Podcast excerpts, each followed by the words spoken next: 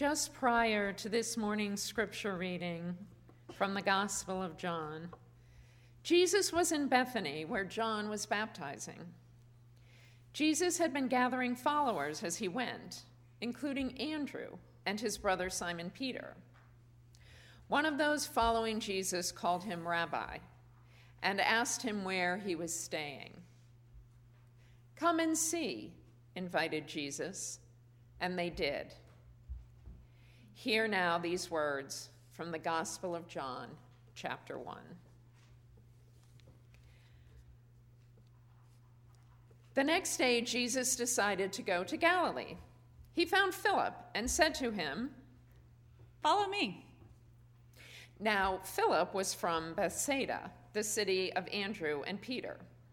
Philip found Nathanael and said to him, We have found him about whom Moses and the prophets wrote Jesus, son of Joseph, from Nazareth. Nathanael said to him, Nazareth? Can anything good come from Nazareth? Come and see. Come and see. When Jesus saw Nathanael coming toward him, he said of him, Here is truly an Israelite in whom there is no deceit. Where did you get to know me? I saw you under the fig tree before Philip even called you. Rabbi, you are the Son of God, the King of Israel. Do you believe because I told you that I saw you under the fig tree? You will see greater things than these. Very truly, I tell you, you will see heaven opened up and the angels of God ascending and descending upon the Son of Man.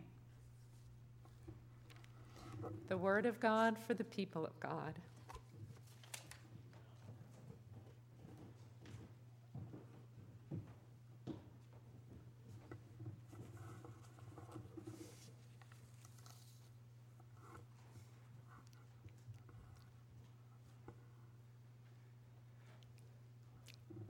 I used to think that doing homework was hard. Growing up in school every day, when I got home, I just wanted to play or to hang out with my friends. There was always homework to be done. Then I became a teacher and discovered that grading homework wasn't any easier. There were some knowing laughs from teachers in the room. I was, I was a math teacher, you see, and I made my students show their work. I'd go through it line by line, checking to see how they'd gotten the answer at the bottom. Sometimes they'd get the right answer, but when I looked at their work, it was clear that they didn't know how they'd gotten the answer, and they weren't likely to get it right again a second time. Sometimes they thought they'd understood it, but they'd missed something really important. And while it still got them the right answer this time, the day would come when it wasn't enough. Oh, they'd complain. But I got the right answer. I know, I know, I'd say, but getting the right answer isn't enough. In 20 years, nobody will care that you got the right answer on your eighth grade math homework. But learning how to think, knowing why it's the right answer, is something that can stick with you. Knowing how it works, that's the thing that will make a difference. This week begins our new series on conversations with Jesus. There's a picture in the middle of the worship center. My grandfather had that picture in his study many years ago. Jesus and this man in a suit sitting and talking. After my grandfather died, my grandmother hung it in the cabin that he'd built. I remember looking at it as a kid on vacation. Eventually, it passed on to my mother and then to me. It rests now most weeks in our study back home. I love it.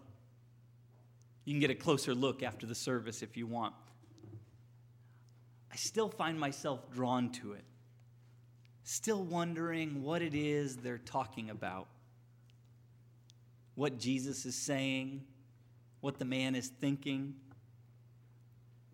Over the next few weeks, we'll be exploring different conversations with Jesus, stories of people talking with Jesus. They're in all different settings conversations at night and at noon, sitting by a well, standing by a roadside, or in the governor's palace. Together, we'll learn from these dialogues about Jesus and about ourselves. This morning's conversation, as you've heard, is between Jesus and Nathanael. This is right at the beginning of Jesus' ministry. Here in chapter 1 of John's gospel, John the Baptist sees Jesus walk by, points him out to some of his own disciples. Behold, the one we've been waiting for, the Lamb of God. And they take the hint. They leave John and follow Jesus. They ask Jesus where he's staying, and he invites them to come and see. So Jesus goes to Galilee then, and he invites Philip to follow him. Philip joins in. But first, he rush, runs off to tell his friend Nathanael that they've found him, the one they've been waiting for at long last. We found him, Philip says, the one Moses and the prophets foretold. We found him, Jesus, son of Joseph from Nazareth. Nathanael is skeptical. Nazareth? Can anything good come from Nazareth? They've been waiting in anticipation, waiting for the Messiah, but this isn't exactly what he had in mind. It's kind of like finding out that the Messiah grew up in New Jersey. really? there must be some mistake. Sorry to any of you from New Jersey. Uh, but, but Philip doesn't argue, he just says, Come and see. So they go to Jesus together. And when Jesus sees Nathanael, he says, Now here's a genuine Israelite in whom there is no deceit. This one tells it like it is my wife is killing me.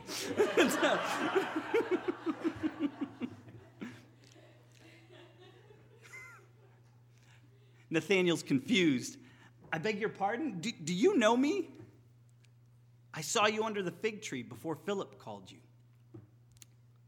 Now, the scripture doesn't say, maybe it just means that Philip found him resting under a fig tree, or, or maybe the fig tree has some other significance for Philip. Maybe it represents a, a turning point from his past, like, like Newton and the fabled apple tree, or Augustine and the pear tree.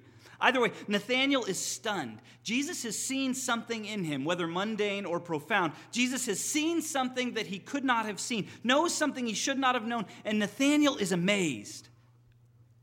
Gone is the skeptic, gone are his qualms about a Savior from Jersey. Rabbi, he says, you are the Son of God, you are the King of Israel. He gets the right answer here in the, in the first chapter of the book, before any of the other signs and wonders, before any of Jesus' teachings, before the cross and the empty tomb. Nathanael gets the right answer. Jesus is indeed the Son of God and the King of Israel, but he, he gets the right answer, but he only thinks he knows why. You believe because I told you that I saw you under the fig tree, Jesus says? That's hardly more than a parlor trick. Your God is too small. You ain't seen nothing yet. Very truly, I tell you, you will see heaven itself opened up and the angels of God ascending and descending on the Son of Man. I am nothing less than the place where heaven and earth meet, Jesus says. He's echoing the old story of Jacob's ladder, a story that Nathanael, this genuine Israelite, knew well, no doubt. It's a story from way back in Genesis. Jacob, the one who would be called Israel, has just left home, ostensibly to find a wife, but actually so that his brother Esau, whom he's cheated, won't kill him. He's traveling on the road and he comes to this place and lies down for the night out in the open under the stars with a rock for a pillow. And he dreamed that there was a ladder set up on the earth, the top of it reaching to heaven, and the angels of God were ascending and descending on it. And the Lord stands beside him and promises that through him and his family, all the families of the earth will be blessed. The Lord promises to be with him, never to leave him, all the way to the end when the promise is fulfilled. Stick with me, Jesus tells Nathanael, and you will see the beginning of the fulfillment of the promise. You believe just because I told you that I saw you underneath the fig tree? Stick with me, and you will see the blessing through which all the families of the earth shall be blessed. Here in this one conversation with Jesus, in this one scripture, Nathanael gives us both ends of the spectrum. He starts out the skeptic whose mind is too narrow, too small, bound up in his ideology, stuck in his certainty about who God is and how the world works, thinking he knows that salvation can't possibly come from Nazareth. And so he almost misses the deliverer he's been waiting for. But then he gives us the other end of the spectrum. His God is too small. His expectation of what God can do is too small, and so he is amazed by little more than a parlor trick. Don't settle, Jesus says. Don't settle for small minded ideology. Don't settle for certainty about where God is from or where God is going. Don't settle, or you might miss it. You might miss the surprising ways that God is showing up, the surprising ways that God is showing up here and now. Don't settle, Jesus says. Don't settle for a God who is too small, unable to do anything of real consequence. Don't settle.